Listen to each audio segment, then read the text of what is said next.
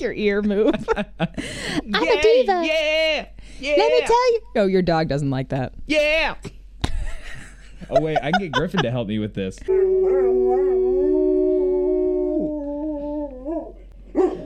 Yes, Griffin. Where is John Ralphio? I'm asking the same question. Good boy.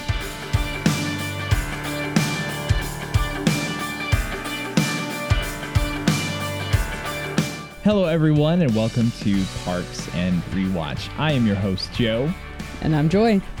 and today we are diving into season 2, episode 7, Greg Pikitis.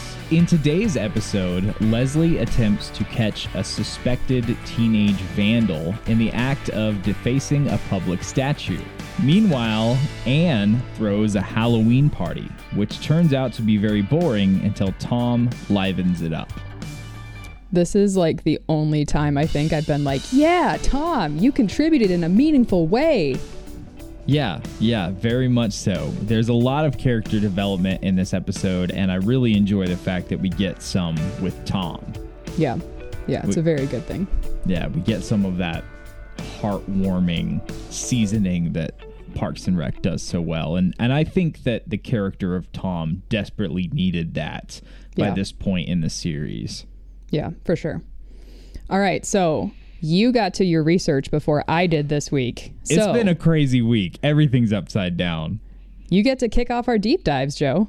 and I'm really excited. So, our first uh, deep dive is called Snack Time. Ooh, I could actually go for a snack right now. Why didn't, I, br- why didn't I bring a snack? I find it really interesting that the very first shot of this episode is Greg eating a peach, mm-hmm. which he continues to take bites of as Leslie confronts him. And mm-hmm. this kind of becomes a major plot point in the episode that the peach and the peach pit are plot devices but this sort of set off something in my brain. All of a sudden, all these parallels to other things started being drawn, which is what led me to this deep dive, and I'm really excited about it. I'm excited about this. Please do continue. So, I remember watching commentary about the first Pirates of the Caribbean movie that discussed the scene where Johnny Depp's Jack Sparrow eats an apple in front of Captain Barbossa during a scene that features tense dialogue between them. Hmm. And so, because of the eating while there's tense dialogue going on, I think there's a, a very clear parallel between these two scenes Captain Jack and Barbossa, and Leslie and Greg. Didn't we talk about that um, during the banquet as well? Yeah, I think we did. Yeah, Full circle. exactly. This is, and I'm not surprised that this keeps coming back up because I just find it delightful and fascinating. And in that commentary, this was described as a way to subliminally highlight Jack's devil may care attitude. Eating food at inappropriate times is a technique used by filmmakers to show that a character is rebellious or non-conforming. Hmm. And so in my deep dive, I, I came up with a few sort of references and, and places to point to for this. So here's a quote from Kubrick's Total Cinema Philosophical Themes and Formal Qualities, which is just a bougie title for a book, Yeah, I don't know if I'm ready for philosophy. right? Sounds But- like Conde Nast. Conde Nast. Kubrick's characters often eat at inappropriate times or places or in inappropriate ways that introduce a complex of humor, pathos, and irony. Hmm. So I thought that was interesting. And then another one of the parallels that instantly got drawn in my head. I feel like you're laughing because I butchered saying another. you did. another. another but another one of those parallels that instantly got drawn in my mind from this opening scene with Greg and Leslie to another character in media was Rusty from the Oceans movies, Oceans 11, 12 and 13. Have you watched those movies, Joy?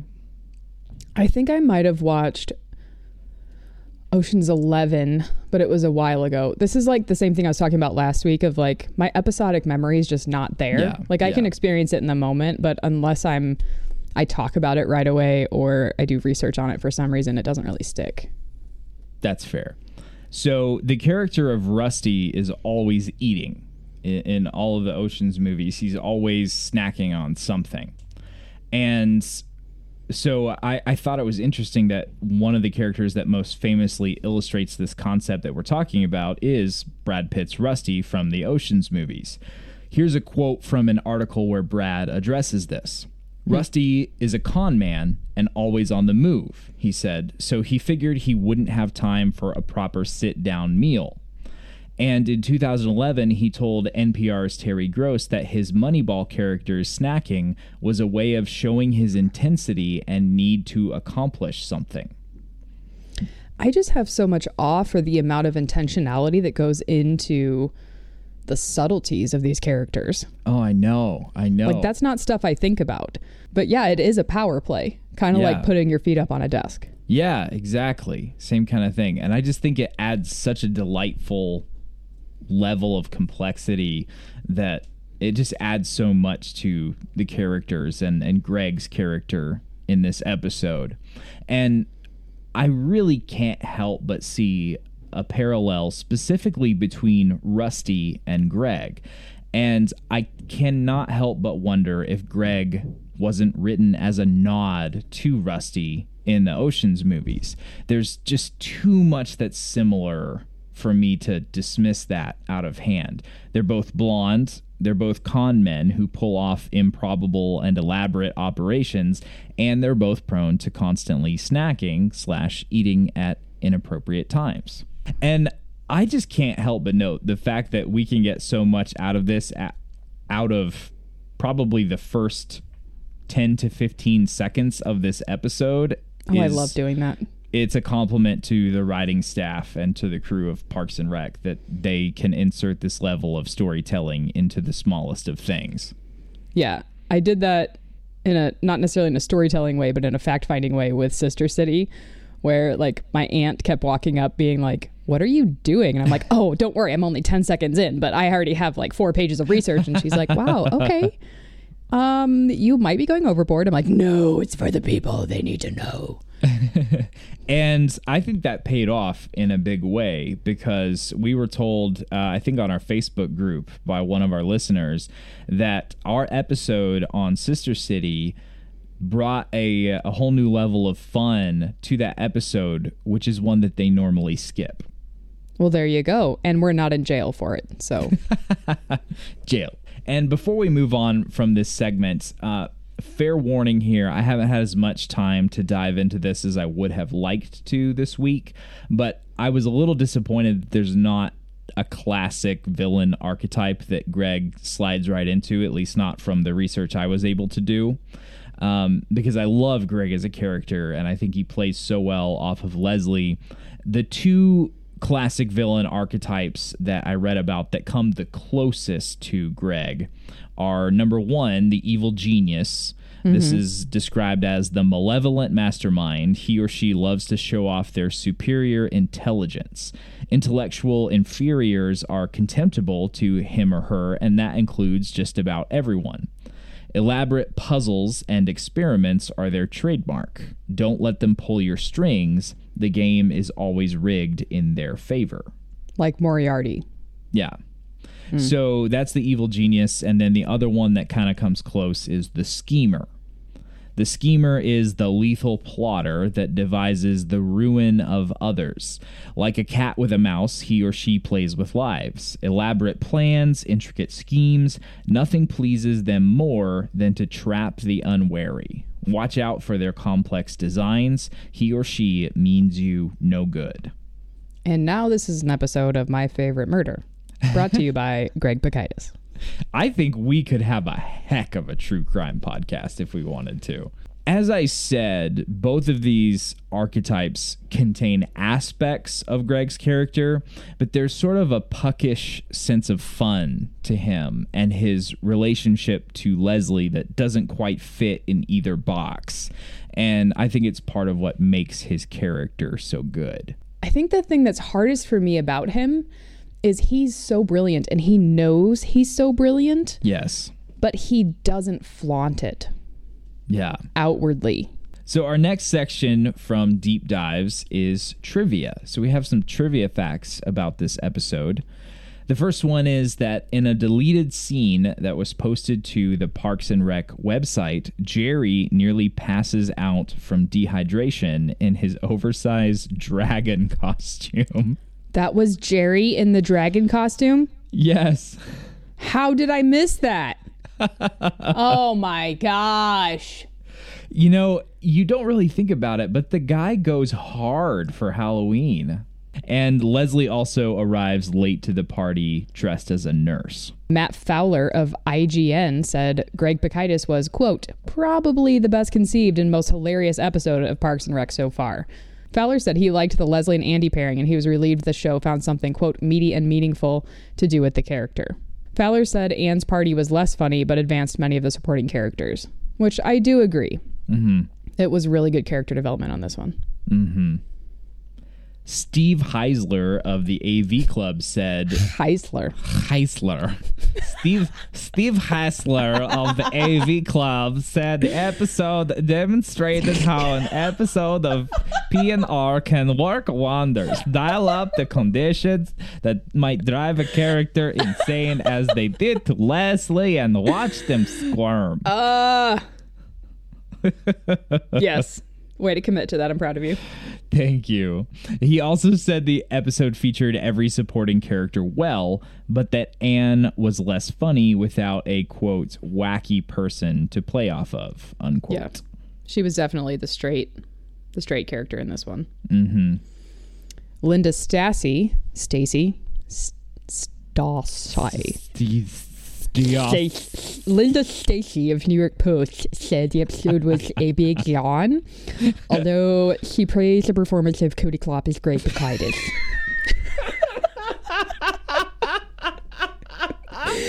You're welcome. That and was now, Perfect voice for that quote. Now we just do voices for trivia. I guess. I right.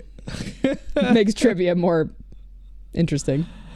Um, so I did discover this interesting fact that uh, during a brainstorming session among the Parks and Recreation writers prior to season four, screenwriter Chelsea Peretti proposed bringing the Greg Pikitis character back for a future episode. Th- This finally happened in episode 18 of season six, Prom. And I have a note here that Chelsea Peretti, if you don't know who that is, plays Gina in Brooklyn Nine-Nine, and she's hilarious. So our next trivia fact is that Ron Swanson dresses as a pirate for Halloween, and he is the voice of a pirate in the Lego movie, which also stars Chris Pratt. All right, now for some fun facts. Bum ba bum. So Andy, when he starts at the parks department, Leslie says he gets eight bucks an hour, which he thinks is a great idea. So I was like, hmm, I wonder, was he like at the bottom of the range when he started? And in 2009, minimum wage in Indiana was 7.25 an hour. So he was already a little bit ahead of minimum wage, which for Andy is a big deal. I was gonna say, yeah, for Andy the bar is low. Yeah, yeah, totally. Um, in the background of Anne's party, um, you can hear the Monster Mash playing. So, Monster Mash was released August 25th, 1962, on either a 7 inch vinyl single or with a full length LP called The Original Monster Mash. The song was number one on the Billboard Hot 100 chart from October 20th to 27th in 1962. Thanks, Wikipedia Wow. right? And then there was a, a note in there I found super interesting. The producers made extensive use of Foley art for the recording. Um, the sound of a coffin opening was imitated by a rusty nail being pulled out of a board, which is amazing. Yes. The sound of a cauldron bubbling was simulated by water being bubbled through a straw. And the chains rattling were simply chains being dropped on the tile floor. I love Foley. It's so creative. Yes. It takes so much work, though, but it's so creative. Yes. Uh, that that was a great fact. It is time to see if you spy what I spy. All right, in the 2006 picture on Leslie's, what do you call those boards? Oh, I don't know. I don't know Did- if there's an official name. Who done it connection boards of That's what they are and- now. That's what they are now. Who done it connection boards. Thank you so much. Thank you. um, in the 2006 picture, is in the which is the lower left corner, the guy doing cleanup is folding a really weird piece of fabric, which at first I thought he was wearing a poncho. I was like, why would he be wearing a poncho? That's weird. But it's just like a piece of fabric, which made no sense to me. Um, and they've got an indoor work cart outside, which was confusing. Because, like, I don't know. That just feels weird because you have to have a van and then you have to have a ramp in your van, or like just the logistics of that, or just seem frustrating to me. And they're wearing hard hats, which is super confusing because they're cleaning a statue and you wear hard hats when there's danger of things falling on your head from above. Right. Yes, we covered this in a previous OSHA deep dive. Right. Just so a- another, just another reminder of the well-rounded education the listeners of Parks and Rewatch get. Yes. Uh huh. Uh huh. Okay. So, like in those pictures on the Who Done It connection board of glory, um, I'm so confused. What even happened to the statue's face? Like, there's eyes drawn on a white piece of paper, and there's a wig on top of the hat, and some sort of bib.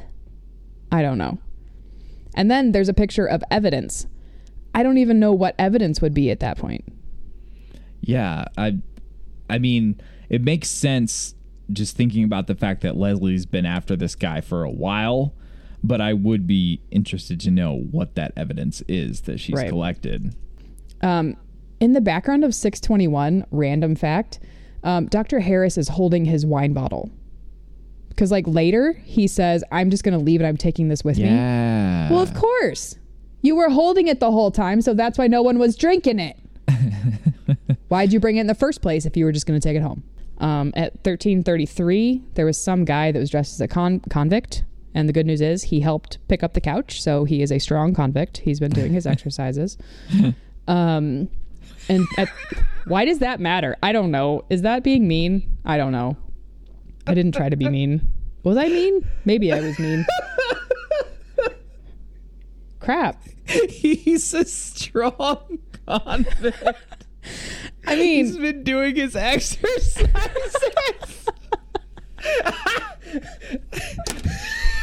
I don't know why this is so funny, but it's funny and I feel uncomfortable all at the same time.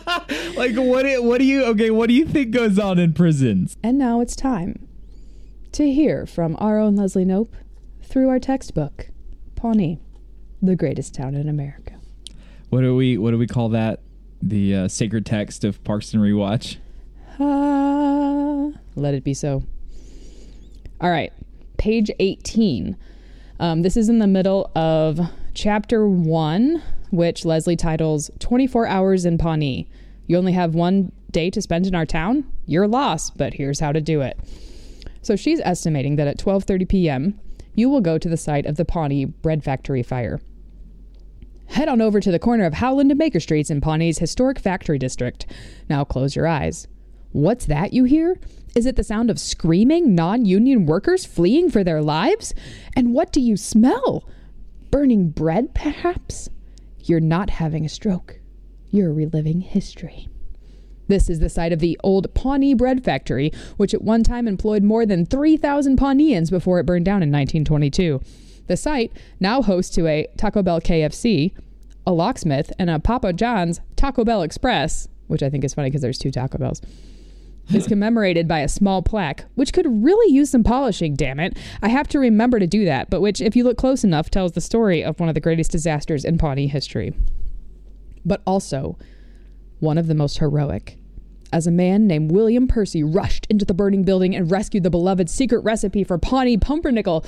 Sadly, more than 30 people perished in the flames, though I'd like to think that they died happily watching Percy rush out of the building, secret recipe intact.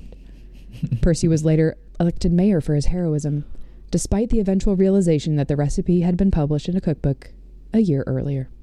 Ooh. Right?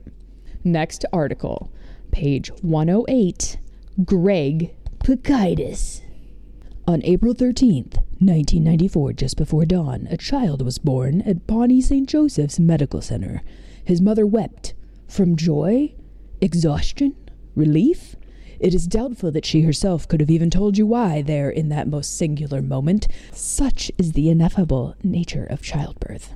Had she, in that exhilarating instant, been able to look up from the delicate new life she held to her bosom and see me, Leslie Knope, standing by her bedside, having been transported back in time with some sort of device or by magic or something, I could have told her why she wept. She had just given birth to one of the crappiest little punks ever to walk the earth. Gregory Vernon Pikitis is a scourge. He may look like a tow headed little dreamboat from a Disney Channel show, but he is not. He is a punk and a criminal with a record of misdeeds longer than his enviable eyelashes. Which actually isn't very long because eyelashes are pretty short, relatively speaking.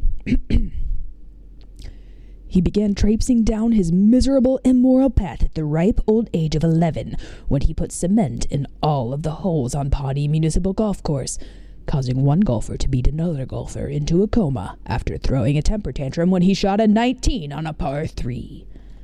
After serving 20 hours of community service, Pikitis promptly filled every bottle of ketchup in JJ's diner with non toxic red paint.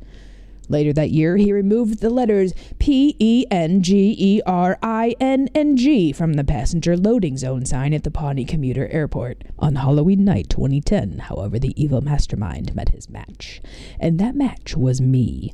With the help of Andy Dwyer and courageous Officer Dave Sanderson of the Pawnee PD, I caught Pikitis in the act of spray painting and TPing the statue of Mayor Percy in the middle of the night.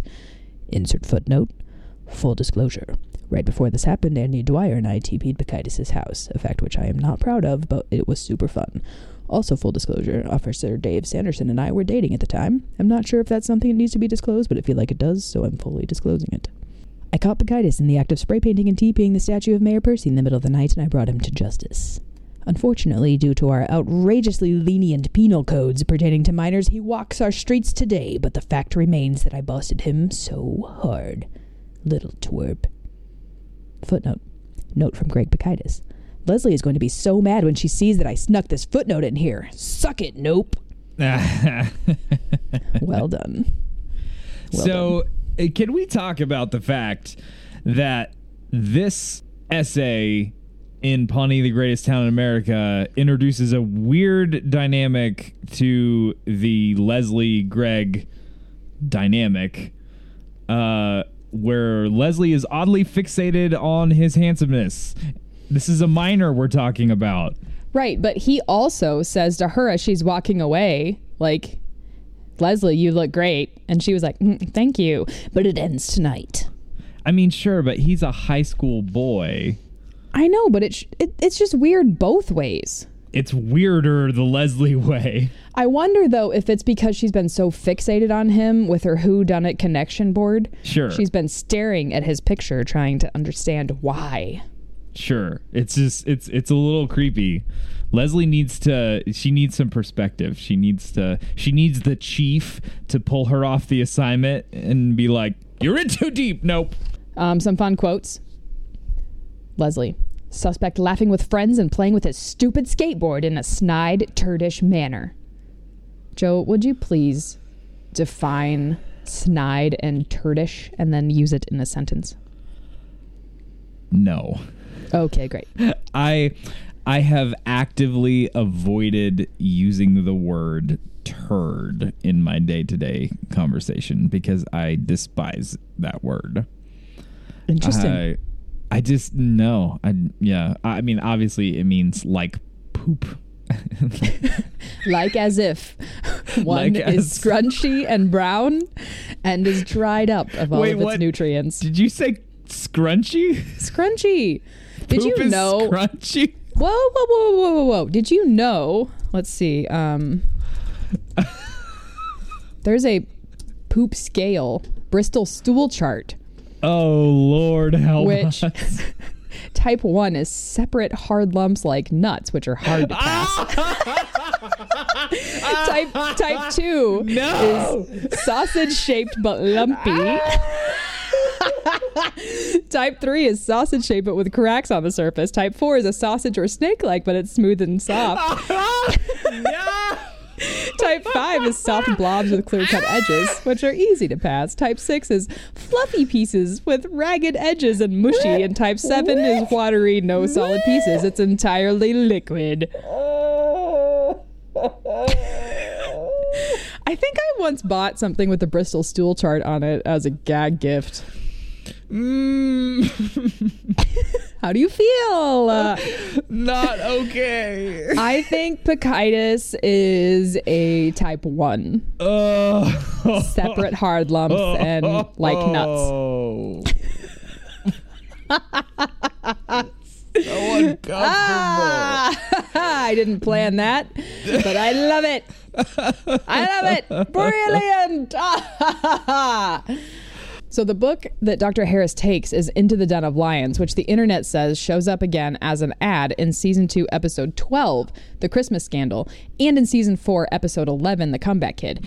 And I haven't personally verified this for myself, but the same book ad appears on The Good Place twice. Interesting. The worlds are connected. Bum bum bum. Leslie's quote Why would anyone do this? Andy, kids are kids. Everyone does stupid stuff like this in high school. I pulled that quote out specifically because um, my friend Barney, I asked him, I was like, why? Like, what is what is Greg's motivation? Why would Greg pinpoint Leslie and just keep doing all of this stuff? Like, where did this start? What do you think their history is?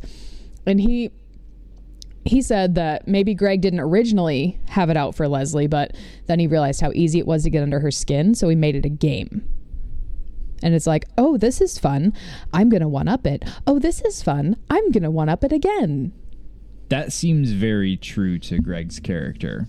Right. I'd which then makes me want to figure out what was phase one. Yeah, I don't know. we need an origin story. All right. That's all I got for that. So let's transition to likes and dislikes, where we talk about our likes and our dislikes. Oh, what did you like, Joe? I like Greg. He's Okay. yet another example of Parks and Rec casting fantastic villains. He's a fun, impish agent of chaos who serves as a perfect foil for Leslie and the gang. I really wish there were more episodes featuring Mm. him. First of all, I'm going to award you two points for the usage of the word impish and thank you. foil. Well done. it's a fancy sentence. Mm. I liked Leslie's Greg Pikitis map. It reminds me of Home Alone. I don't really know whether to put this as a like or a dislike, but the concept of TPing anything in the day and age of COVID 19 and panic buying toilet paper is just funny to me. That's true. the world has changed. It's basically like lighting your money on fire just for fun now. I love that you can absolutely see Greg in the first scene of Jerry getting tangled in the spider web. But if it's your first time watching, you really will probably miss him. This seems like another nod to the Oceans movies to me, in which flashbacks reveal how the crew was really pulling off the heist in sneaky ways that you weren't aware of at the time, and I love it. That's amazing. Like when I put my notes in, I try not to deep mm-hmm. read your notes so I mm-hmm. I Yeah, same. so I experience it live as you meant it to be. And I did happen to glance over that one and then I was like, "Hold up." And I went back to the beginning and I found it and it's so Yeah. subtle and so fast, but it's there. It is, and I love it. The brilliance of the background. Come on, Yes. Yes. Oh, it's just so good. It's so good. I like Andy's commit this to memory face. I like how Ron is low key into Halloween. I feel like it's a foreshadowing of his boyish, fun loving side. I just love how into everyone's Halloween costumes he is. And yeah, I just think that that's great. This is one of the few things that brings Ron intense happiness. Yes, yeah. I just think that's so funny. I like Greg in his interrogation scenes. Mm-hmm. I mean, seriously, this kid is stone cold. I can't do that. I can't lie. I try so hard, like especially when we play games that require deception, I can't do it.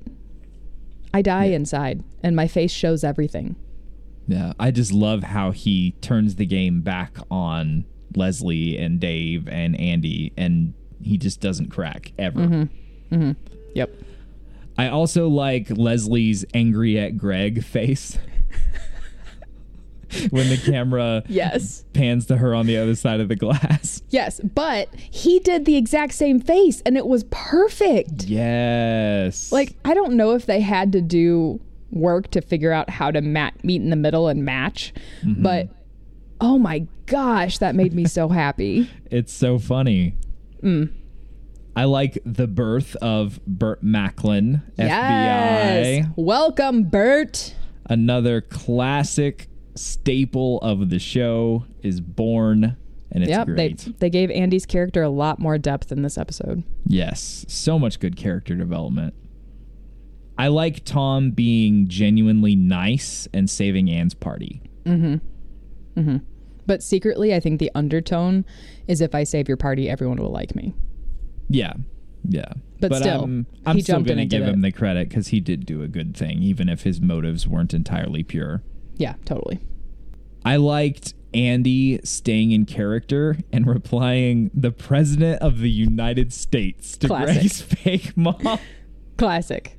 it gives you this sense of he's so deep into his character that he doesn't even know that he's still in character. It's so good. it's so good. It's hilarious. I like the development of the friendship and loyalty between Leslie and Andy in this episode. Mm-hmm. And real talk, the people who say, I go home when you go home, are the people that you really want in your corner. I like Leslie not being able to help herself and getting carried away with the fun of TP TPing Greg's house. Her out of breath oh, laugh Oh gosh. just cracks me up every time when Yeah. she's running with like the armfuls of toilet paper and she's like yes. Yes. It's so good. just so hits my funny bone so hard. it's just like such pure joy. Yes, it's unbridled. It's freaking unbridled. Yeah. and I have to agree with Matt Fowler of IGN. The character development in this episode is so rich and I love it. yeah. And my last like is the end of episode flashback showing how Greg pulled off his prank. I think there's so much parallel to the Oceans movies. Really, all it lacks is a jazzy soundtrack. Yep. Yep, absolutely. I loved when April when when Anne walked into the office and April just goes, "Yay, Anne's here." Like, oh my gosh. I love that so much. And then Andy when he's at the statue and he's like, "He looks like Ron Swanson. Is that who this is based on?" And Leslie's like, "Were you even listening to what I just said?" Andy, you're so adorable and irritating all at the same time. I love Dave's Dave's double commentary behind Leslie. It reminds me so much of um, Scott Braddock, City Attorney, from the last episode, um, and it makes me so happy. And I love Dave's awareness of the camera. Like he just does his normal talk, and then his implications mind is just a couple steps below his mouth or behind his mouth, Below and then his mouth. you know what? I already got thrown over a ravine, so. his implications mind is a couple steps behind his mouth. So then he just keeps looking at the camera. He's like, "Well, I didn't mean I didn't mean that. I didn't I probably shouldn't have said that." And Yes. Just moves on and it's beautiful. I love that the first two people to show up to Anne's party are two of the most socially awkward humans that are there. I mean, Oren wasn't there. If Oren would have been there, he would have been the most awkward. Um, But like, even April can hold her own at a party. But like, just the awkward tension of Yes. Dr. Harris and Ron standing there, and Ron's like, "You're a doctor." Yep. it's like, mm, mhm, mhm, mhm. And doesn't that just kind of play on all of our worst fears? Like if we're hosting a party or get together, Yes. and those first few guests show up and they're just not clicking, Yes. and all of a sudden it just triggers this. Oh no, is this night going to be terrible? What Yep. if no one has any fun? You know, what if it's all my fault? And uh, yeah, it, I think it beautifully plays on that little fear that It's most such people have. such a relatable storyline. Yes. Um, so I wrote that I also am a huge fan of Andy's first Burt Macklin appearance, but in the subtitles they spelled it B E R T, not B U R T. I'm shook. I don't even know what to do with that. um, I love the subtle irony of Mark and Derek matching Derek's straight guy costume. Yes. That moment is gold. And it's kind of a nice little reverse mirror image of Tom and the shirts from the bulge. True. I True. never thought about that before till this moment. I love the delightful irony of April being a smiley face clown. like, there's just so many small things in this episode that I was like, somebody thought about that. Well Mhm. done. Delightful. I love Pikitis' creativity, but like, logistically, how long would it take to TP spray paint, do all the shaving cream, and decorate all of those pictures? Like, I feel like that would take a good amount of hours, and the detail he went to to add all the faces to the pictures and write on the windows and do the shaving cream thing with the thing thing. Also, wouldn't does shaving cream hold its shape for a long time? It would. Yeah. Okay. Shaving cream would. Because if that was like whipped cream, it would have diminished and kind of Yeah. melted per se. But shaving cream is a lot more viscous. Is that the right Ooh. word? Then I'm just viscous. busting them all out today. When you're tired, you bust out the words. yeah, yeah, I guess so. All I right. guess so. All right. Also, his um, commitment to shelter in that dumpster for who knows how long. Yeah. Dumpsters are not clean. Yeah, and and not to mention the amount of time he just had to sit there and do nothing in that Yeah. thing. No, I can't do it. John Dryden said, "Beware the fury of a patient man." And, And uh, that is Greg Pikitis' bread and butter. yeah, nothing if not Greg in this moment. All right, Greg. I love Ron taking the almonds out of the almond joys at the party, which made me think back to Sister City and you trying to take all the crunch out of the crunch bar. yes, yes. Almonds definitely easier to remove from an almond joy than crisp rice out of a crunch bar. You know, almonds um, make Ron do a number seven. No, no! I should have seen that coming, and I didn't see it coming.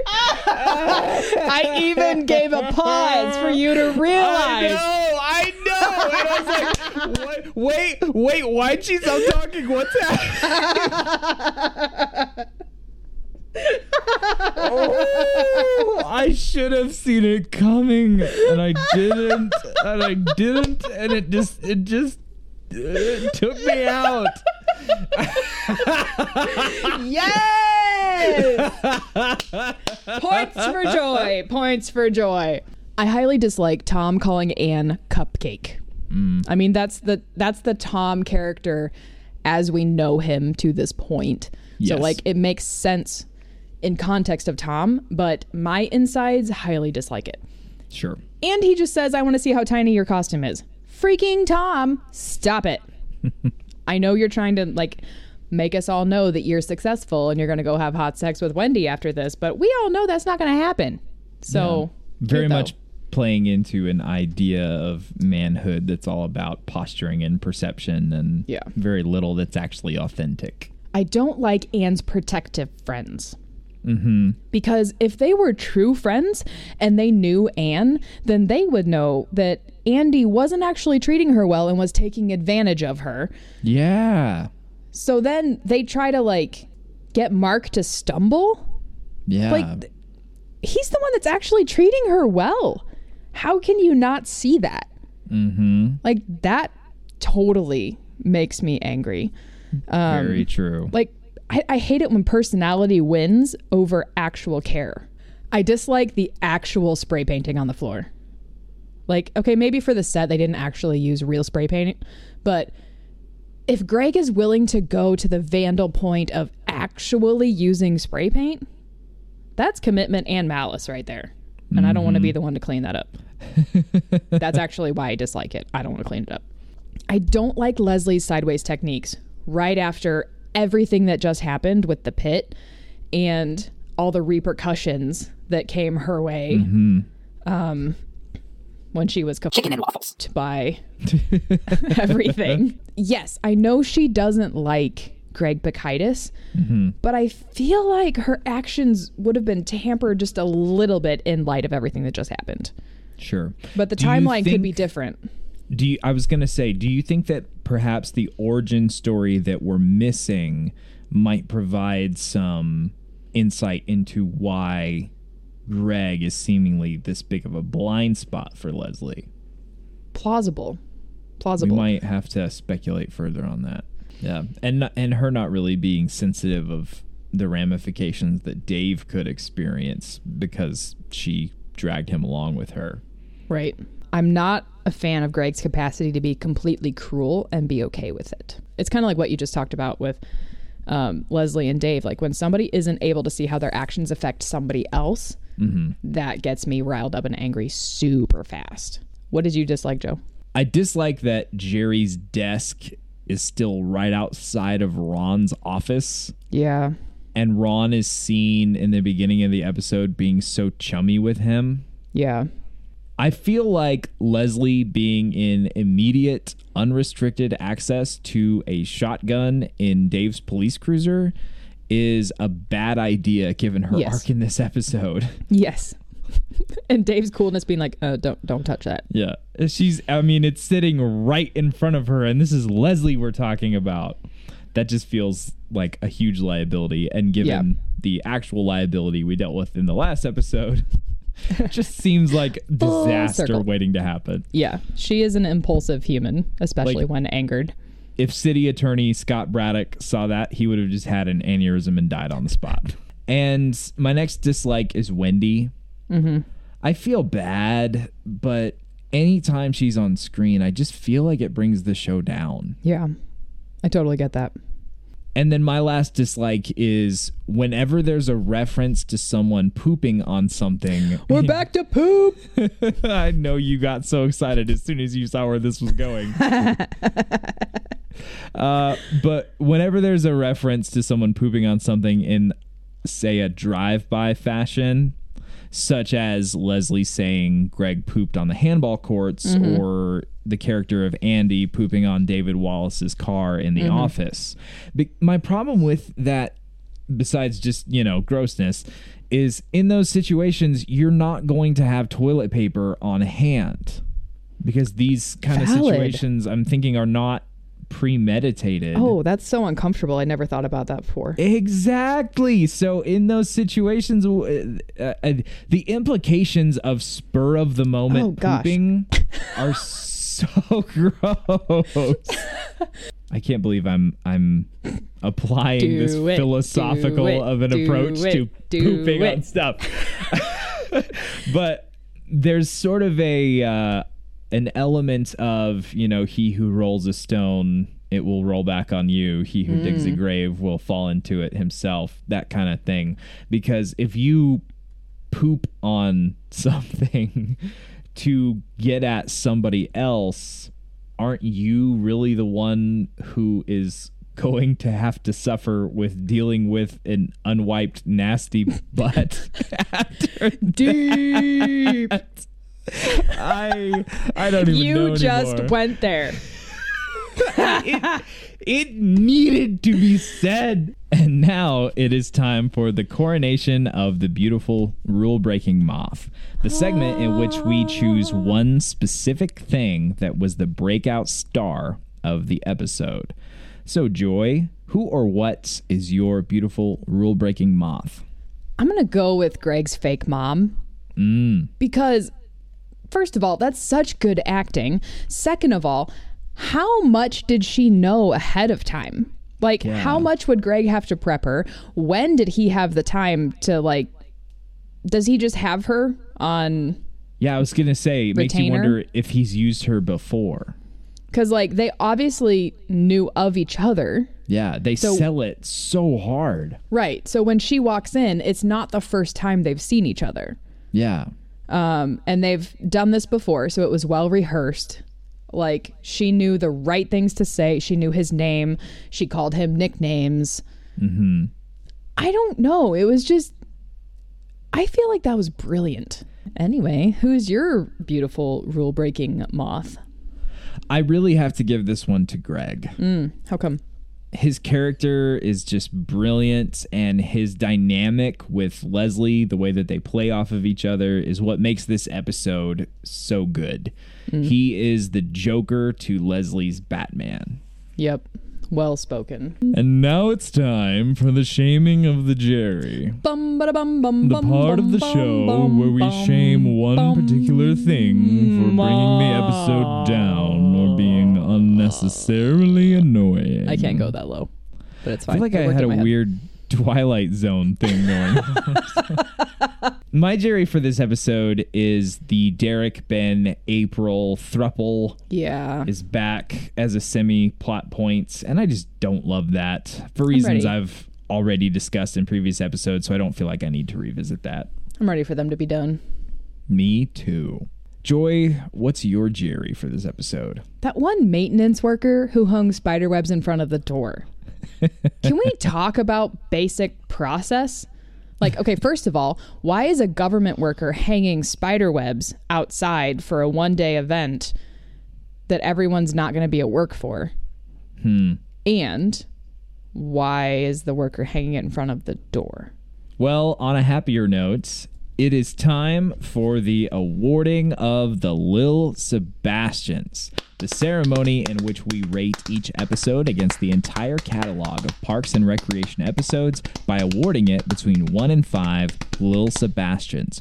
1 obviously being the lowest, and 5 representing perfection, Well the done. most magical episodes of all time. It's magic. So, Joy, how many Lil Sebastians do you award Greg Pikitis? This is a solid four, mostly because, um, like when I think about the episodes we're about to do, I can almost figure out my rating just by how I feel with remembering the title. Interesting. And I like the Greg Pikitis episode, especially because it followed Kaboom and it doesn't have Keef in it. so you get a four, Greg Pikitis, but you are not allowed to come after me. what did you rate it, Joe? I also rated this episode a four. Yes. This episode has so many great elements. It's got the genesis of Burt Macklin. Mm-hmm. It's got Greg Pikitis. It's got Greg's elaborate prank that draws delightful parallels to the Oceans movies for Yep. me. It's got Tom's spot on T Pain costume and his genuinely nice saving of Anne's party. It's got the origin of Ron's go to Halloween costume. Mm-hmm, mm-hmm. Honestly, this episode is so close to being a five that it's frankly unprecedented for being this early in season two. It scared me a little bit how close I almost came to awarding this episode a five. It is It's a s- four plus. Yes, it is a strong four. This is Parks and Rec discovering the magic that makes it the incredible show that it is. And now it's time to ask the all important question. Where in Where the in world the world is is John Ralphie? John Ralphio? Yeah, yeah, yeah, yeah, yeah. So, Joy, where do you think John Ralphio was during the events of Greg Pikitis? I think he was on Greg's team to vandalize the statue, and he is one of the people that ran away. That's a good answer. Which then, if I take it one layer deeper, I wouldn't be surprised if for some reason it took John Ralphio an extra amount of time to finish high school. Like, we don't know what year Greg Pikitis is, Very true. but what if their paths somehow crossed? I mean, that might be a little too much. I But somehow like it. their worlds had to collide. And I like it. like all the TPing crap feels right up John Ralphio's alley. Yes. Oh, Joy, that's fantastic. You know, sometimes I'm smart, other times I panic. That's all. That's all there is to it. Where do you think John Ralphio is? You know, it's not particularly elaborate, but my inner voice that guides me to these answers hmm. spoke to me and told me he's sleeping for literally the entire episode. Probably sleeping off a massive bender that followed the end of his capers with Keef from the previous episode. So Yeah, that I'm was- going with that. That had to have been exhausting. is he is he sleeping in Pawnee or is he in China? I don't. I'm not sure. the The voice didn't tell me where he Ah. was, but he probably has malaria. Oh. well, Now it's time for Johnny Karate's Karate Moves to Success, an inspirational segment in which we apply the karate moves to success in our own lives. So, Joy, what would you like to karate chop this week? I've had a lot that I needed to get done this week. And of course, the moment I want to get things done and I try to be focused is the moment that I get distracted on everything around me. So I'm going to karate chop distractions. And one of those main distractions, this is like a pro tip for everybody don't do what I did. I should have Googled it before I did it, but I didn't. I just deleted my whole email archive because, like, you know, Google has the archive. And I was like, what even does an archive do? And that basically deleted everything.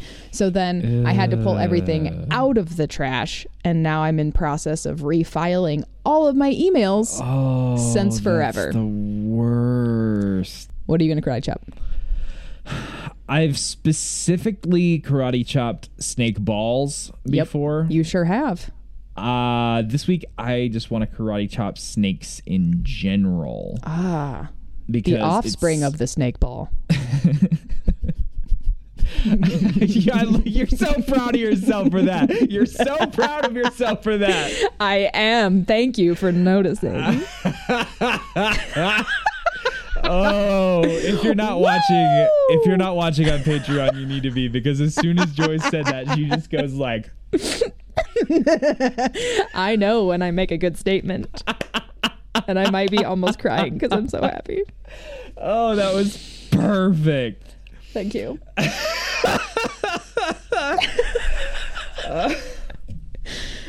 So this week I'm karate chopping all snakes because it's that time of year here in Nebraska. They're starting to come out after the winter and, and the cooler portion of spring. And I'm just seeing them everywhere. I'm seeing them on the roads. Uh, I- drove um, halfway across Nebraska this weekend, and on my way to where I was going, I, I probably saw 10 to 15 snakes on the Ew. side of the road. Uh, there's just too many. I don't, yeah, don't like it. So we both have another karate move to success this week. We both have try something new. Look at us go. I know we we are proud of ourselves this week. so Joy, what are you trying new? Um, I've been trying to figure out what to do with my life since forever. I think, as are we all. Um, Big And- mood. right? It's a thing. Um, so I I left my last job in November, and then I was like just getting ready to get back into the work world when COVID hit. Um, so that took me down a little bit. Um, but I've had a lot of time to think about like what do I want to do with my life? What what good do I bring to the world? Um, and my aunt is a phenomenal question asker, and she's really great at facilitating curiosity. Um, and so we've been talking for a long time about instructional design, which is basically the process of designing instruction. Um, and I've done it informally for most of my life. So Coursera and U of I have a um, an instructional design certificate program that's master's level. Um, I get eight credit hours for it, and if I wanted to get my master's in education at U of I, I could afterwards. So I'm excited about it, but also philosophy of learning is really hard for my brain to wrap around. So That is awesome, Joy. Look at you go. look at me go. And that's also why I didn't have a whole lot of time for research on this episode this week. Adjusting back to school is hard. Hmm, I feel that. My wife has been in a master's program for like a year and a half now. So it's Yeah. no joke. That textbook is nothing like Pawnee, the greatest town in America. So I think they need to up their game. So was that your aunt Sharon? Yeah. Can I make a suggestion that her official title in the podcast going forward now be curiosity curator? Yes. Aunt Sharon, the curiosity curator. And Aunt Sharon also, well, let's just say this podcast would not exist without her. Because she did curate some curiosity. We will dig into that when we eventually do our our own origin story episode. Yeah, when are we going to do that? I don't know. I don't know, but we Maybe will, tomorrow. and it will be fun, delightful. What did you do All this right. week?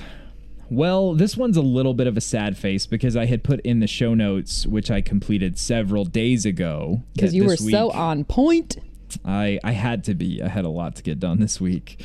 So I had put that I played my first concert with Luke Mills and the Highway Drifters. That was supposed to be yesterday. The concert did wind up getting canceled Oh, due to inclement weather. So I'm that sorry. wasn't fun. But Luke Mills is an old friend of mine. He's an extremely talented country artist here in Nebraska. A few months ago, he called me up and asked me if I would consider filling in with his band on electric guitar. Naturally, I was absolutely thrilled to accept, and I've been rehearsing with Luke and his band, and the show has officially been rescheduled for this coming Friday. sweet. So won't be that long, and I will be able to get on stage and play guitar with a very awesome band. So that's Luke Mills. Uh, he has several albums on iTunes and Spotify and all those places. You should definitely check him out. Very excited for that. But it did not happen this week, so that was sad. Who are you going to be nice to this week, Joe? This week, I would like to be nice to teachers. I have a little bit, perhaps more insight than the average person into this, being married to a teacher who is obviously a wonderful person. But I've just had a little bit of a window into what an insane year it's been for teachers ever since all this COVID madness started. And it's genuinely been inspiring seeing the ways that teachers have gone above and beyond to stay connected with their classes, to Yeah. do the, all the work that they need to do, adapting to this rattlesnake of a situation that threw so many variables at them and loaded up so many more difficulties on top of what is already not an easy job. Right. So I tip my hat to you, teachers. Enjoy your summer because you have had a heck of a year. For real, though. So, Joy, who would you like to be nice to this week? Um, delivery drivers, because Mm. like they're keeping us going in a lot of ways, which is great. And I love the goodness that they bring. Well, all right, everybody. Thank you so much for listening. We have had a blast. We hope that you have had some fun spending a little bit of your time within the audio waves of this episode and our voices and more poop references than we ever intended to make. Thank you for joining us in these silky smooth audio waves of Parks and Rewatch. If you are interested in getting even more parks and rewatch content, you can head over to our Patreon and pick one of our three support tiers to join. You can become a Pawnee Ranger, a Pawnee Goddess, or a Swanson. Bum bum bum. All the way up there on top of that Swanson pyramid of greatness. Depending on which tier you choose, we have so much goodness that you can access, like the written versions of our show notes. Which are pretty great. They are. hey, if you want to get in touch with us, uh, tell us your thoughts. Tell us how great we are and how much you love Parks and Rec. I like affirmation. Feel free to slather it. Um, find us on our- Slather it. Slather. Ooh. Just, just come find us on our Facebook page. We got a great little community going on right here with with all kinds of great people. so far, our top two contributors are Heather and Jessica. Yes. Big fans of them. So you guys were like super excited about your shout out last last week. So here's another one. An even bigger one. An even bigger one. I'm shouting. Heather and Jessica, you guys are awesome. You're doing great. But if you want to mix it up with some awesome people in our Facebook group, go find that, the official Parks and Rewatch fan page. You, you can also send us an email if you're one of those fun people at rewatchparks at gmail.com. No matter how you reach out to us and no matter what you are reaching out to us about, we would love to hear from you. and on that note, Bye. Bye. what even just happened? The most beautiful train wreck ever.